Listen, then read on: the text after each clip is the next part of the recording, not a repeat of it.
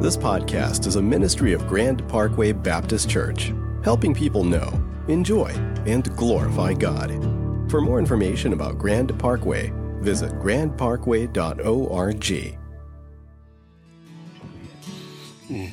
Amen. Let's pray together. Lord, we've come to bask in that fact, not just to, to, say it or sing about it, but to marinate in it, to think biblically about what it means for us. Uh, we say hallelujah for the cross, but also we say hallelujah for everything the cross made, possi- made possible and available and real to us. And so, uh, uh, Holy Spirit, brood over us today. We've come today to the table to remind and reorient ourselves around all that you say and all that you are, and what it means for us in our living and in our dying, in our getting up, our rising up, and our lying down, our going out and our coming in. Everything we do, whether we're riding motorcycles in North Dakota or we're going to a job we hate tomorrow, you're a God that says, I'm over all of this, okay? I got this. And so, because of that, Lord, we just sit down the inside today. Speak to us now from your word and prepare us for the table in Jesus' name. And everyone said, Amen. You can have a seat. If you got a Bible, I want to invite you to take it, open up to Romans chapter 8. And I want to give you just a brief meditation on the love of God a brief meditation on the love of God. And that's a hard thing to do because we live in a, probably the love of God is the most common thing in the church. It gets talked about the most and understood the least. And so I want to talk about it in a way that help us to understand it. Because in just a moment, as you can see, our, our, our, our sanctuary set up to where we're going to observe communion today. And so let me just say this while you're finding Romans chapter 8. We practice open communion here at Grand Parkway, which means if you're a Christian, you have a relationship with Christ, you're welcome to come and receive communion with us today. We'll give you some instructions as to how we do that. We don't hurry for us, it's the whole service. And so, uh, in just a minute, I'll, I'll read and have just a, a, few words to say, and then I'll say, hey, let's think about this. Let's kind of meditate on this and prepare ourselves uh, uh, to remember the body and the blood of Jesus. Jesus says, the Bible says, as often as you do this, you proclaim the Lord's death until he comes. And so, we're going to make a proclamation by our coming uh, here in just a moment. But for now, let's let these words from Romans chapter 8 shape how we think about what we're about to do. The Bible says, For God so loved the world that he gave his one and only Son, that whoever believes in him shouldn't perish, but have everlasting life. And we, we hear that, the, the, the love of God, kind of in that context so much. It's almost like the pre flight instructions on a plane. White lights lead to red lights, red lights indicate an exit, and you're going, yeah, yeah, yeah, just, just fly the plane and shut up. Uh, and so every once in a while, the Bible has to kind of stab our conscience to awaken us to what it means to be loved by God. Paul does this in Romans chapter 8, verse 31, when he says, What then shall we say to these things?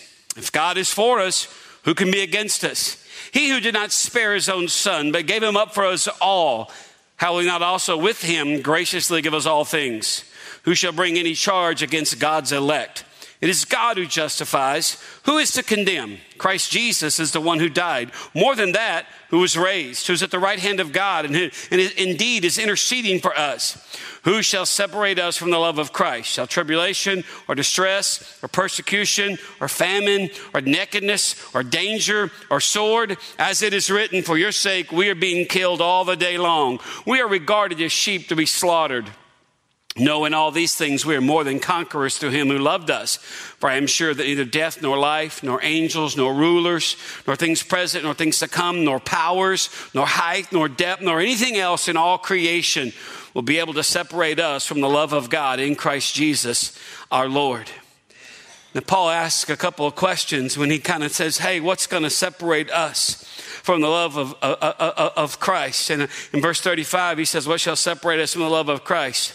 Shall tribulation or distress or persecution or famine or nakedness or danger or sword? Um, we don't relate to those a lot. I mean, as we sit here this morning in our building, we have some people from our church that are out uh, doing flood relief right now. We have people that are out taking care of widows who's had some damage to their home. We have people who are ripping carpet out of homes that were flooded and hauling it outside and, and getting the recovery process going. But we don't relate really much to things like tribulation, distress, persecution, famine, nakedness, or danger, or sword like they did in biblical times. He says famine or nakedness. We, that was like famine. In other words, they were starving to death and they didn't have any clothes to wear. Our nakedness that we struggle with is not that we don't have clothes to wear, but we knowingly take our clothes off and we engage in sinful behavior sometimes. Did you feel what just happened? Some of you are like, I'm glad the lights are down. I bring that up because I'm your pastor, not because I like to say awkward things. but because some of you in this room, sometimes when you engage in those kind of behaviors, you, you, you walk away. When you put your clothes back on, you walk away and you think, man, there's no way God could love me. And I'm here to tell you today that He never stopped loving you.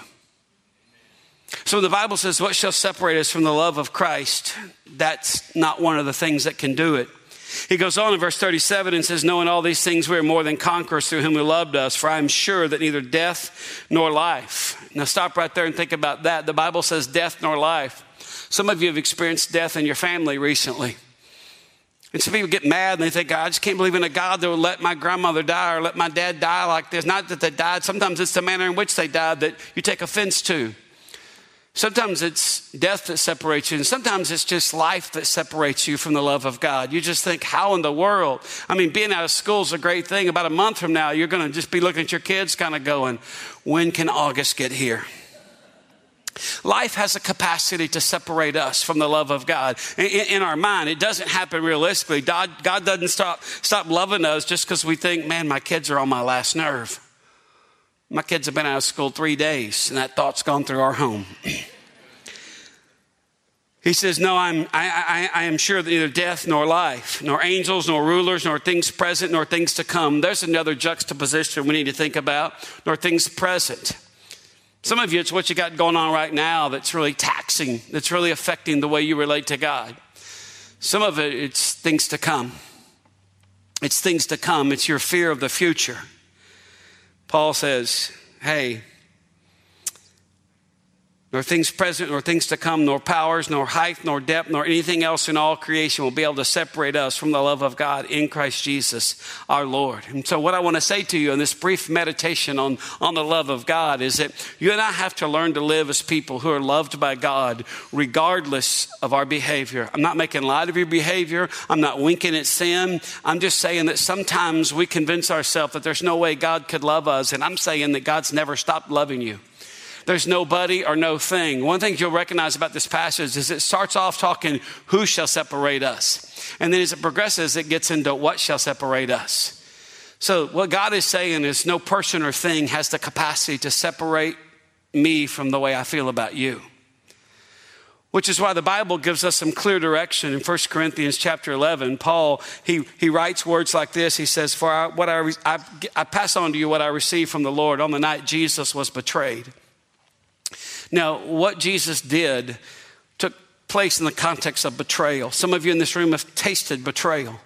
People betrayed you. People have done things they shouldn't have done. They've said things they shouldn't have said. And Christ relates to that. But the Bible says that he took bread and he broke it and said, This is my body which is given for you. Take and eat. And then he took the cup after that and he said, This cup is the new covenant, my blood. Drink, take and drink this. And as often as you do this, you know, do this in remembrance of me. And he says, Hey, as often as you do it, you proclaim the Lord's death. So here's what I'm getting at this morning.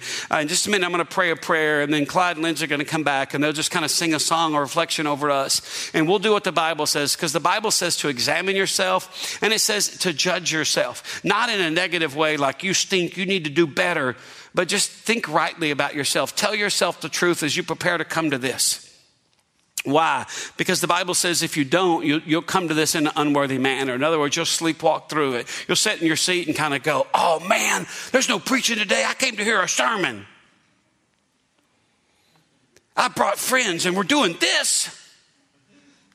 Yeah.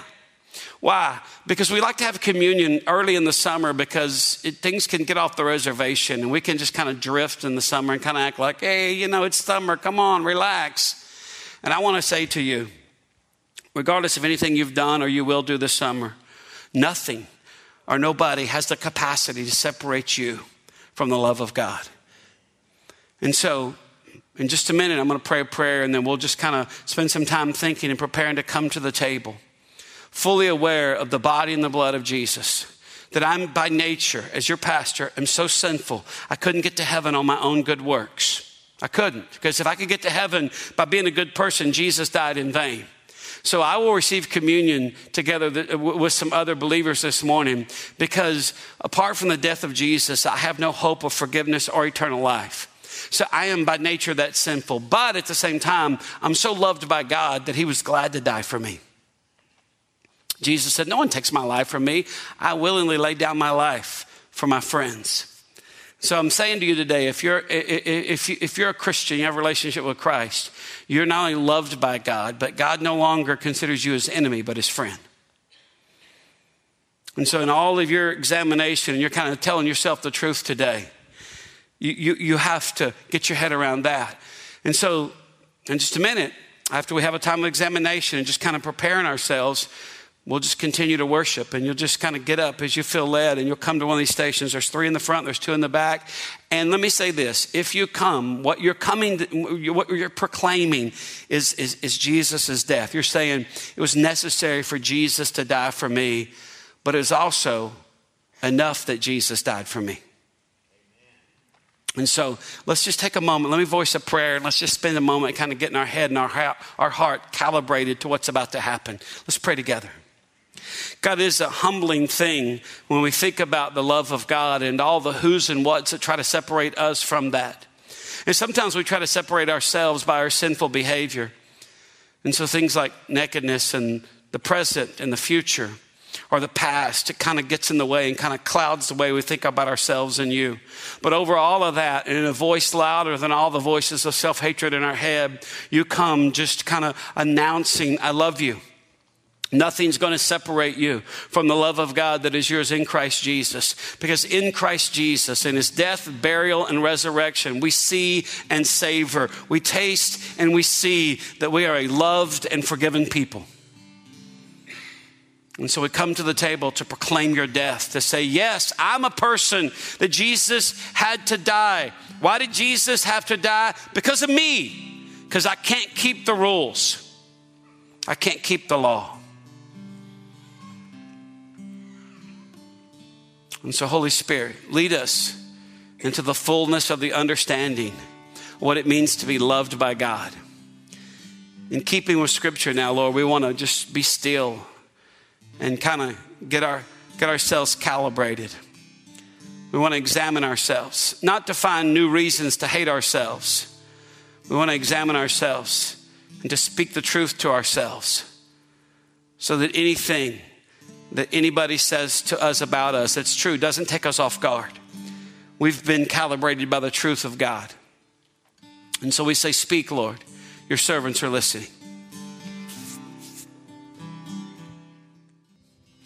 So just take a moment before we're dismissed here and just kind of get your arms around what the Lord has said to you.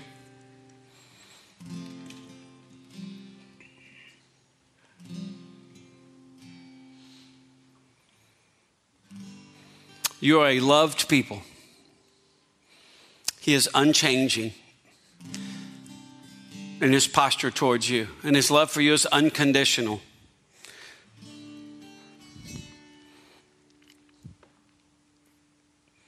It's uncaused and unconditional.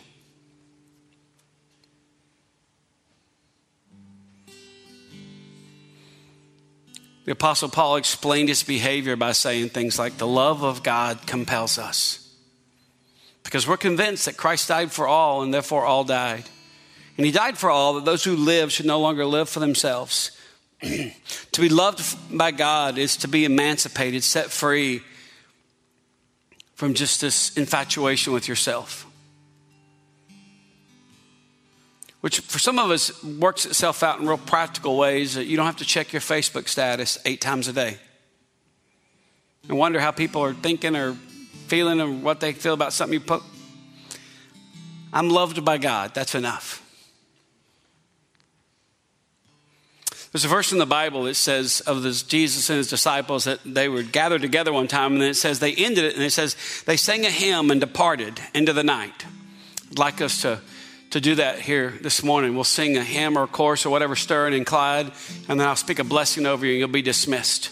Before you flee out of here, I want you to look around. The lights will come up slowly. I want you to look around and just encourage the people around you. Chat with some folks. Don't run to your truck like your hair's on fire. This is a very communal, communion is a communal and a community event. So just take some time to kind of go, hey, we go to church together. I don't know your name. Or see people that you know and go, hey, man, just catch up. All right? Let's, let's make this confession together.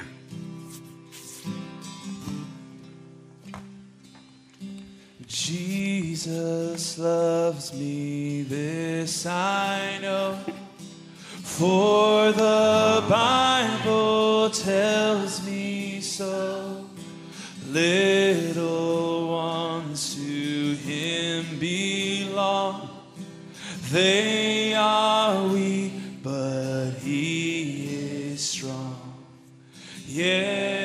Yes, Jesus loves me. Yes, Jesus loves me. Yes, Jesus loves me.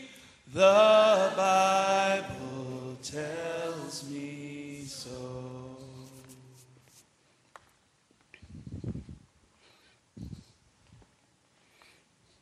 Hold your hands out.